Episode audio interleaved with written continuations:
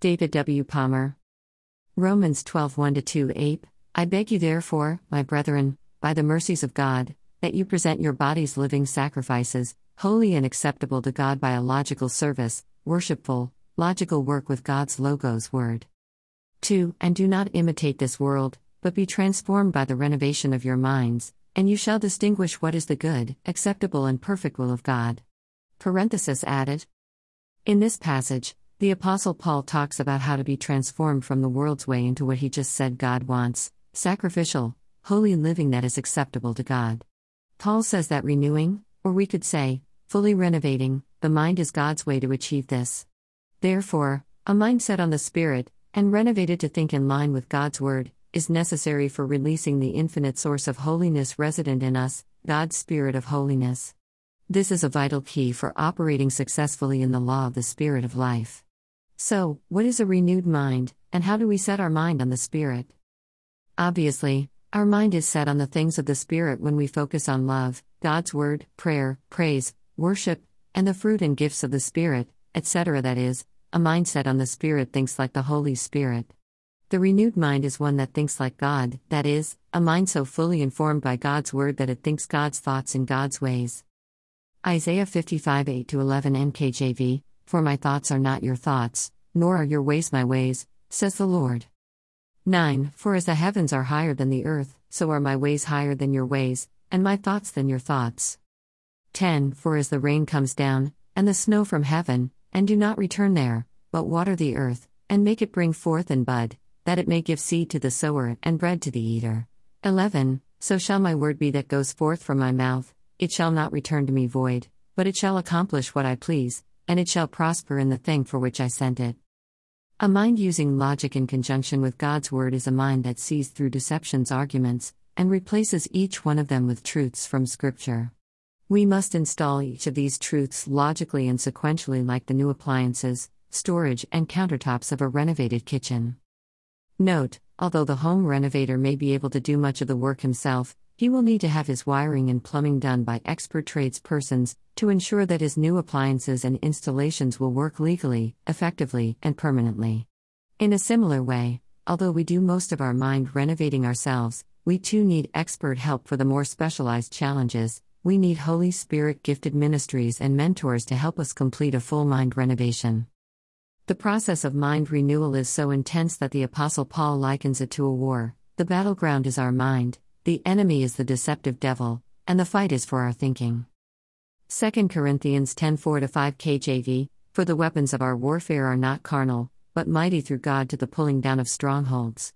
5. Casting down imaginations, and every high thing that exalts itself against the knowledge of God, and bringing into captivity every thought to the obedience of Christ. In this passage, the Apostle Paul uses three words that show that this war takes place in the mind imaginations, knowledge, and thought. These are all processes that happen in the thinking. Because thinking leads to actions in line with the spiritual Father who sowed the thought in seed form, and for whom we are bearing fruit, this is a hotly contested arena. God wants our thinking controlled by His Word and Spirit so His kingdom rules. In vehement defiance of this, the enemy wants to control our minds so he rules through us, thus, he will do anything he can to have dominion over our thinking.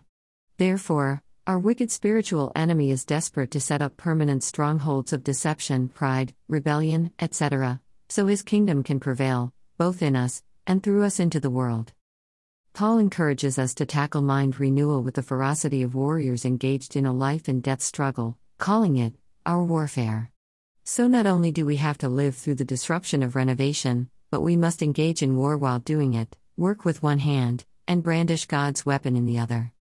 Nehemiah 4:17 18 NLT The laborers carried on their work with one hand supporting their load and one hand holding a weapon. 18 All the builders had a sword belted to their side.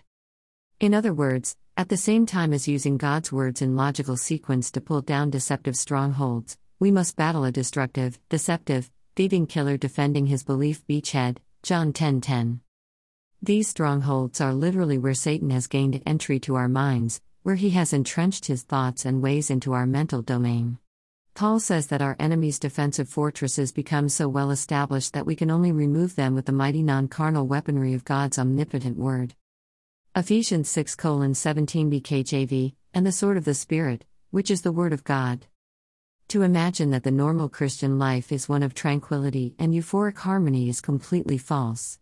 We are born again into a war zone, we are God's family, but we are also His warriors, fighting a deadly enemy, who ferociously defends His turf, His beachhead, and strongholds in our minds. This is the only way He has of trying to stay in control. Here are a couple of passages to help us accept that the environment into which we are born again is a war zone. Matthew 11:12 DKJV and from the days of John the Baptist until now, the kingdom of heaven forcefully advances, and the forceful try to seize it back by force.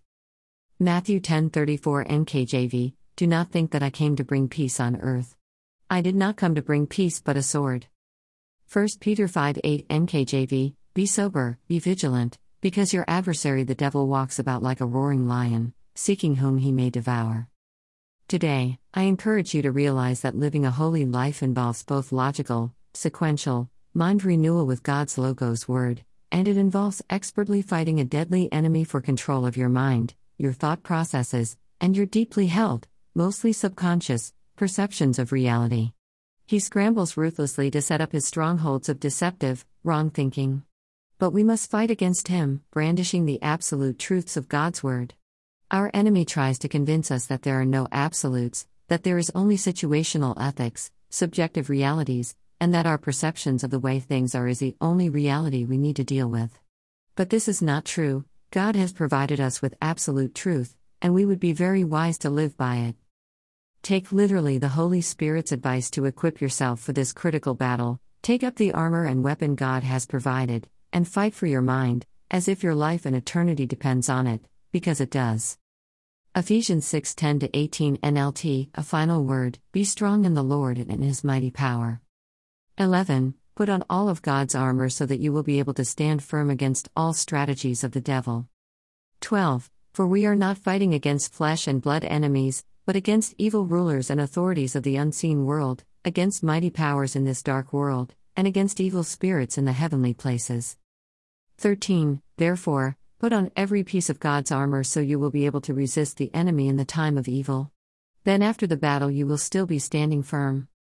14. Stand your ground, putting on the belt of truth and the body armor of God's righteousness.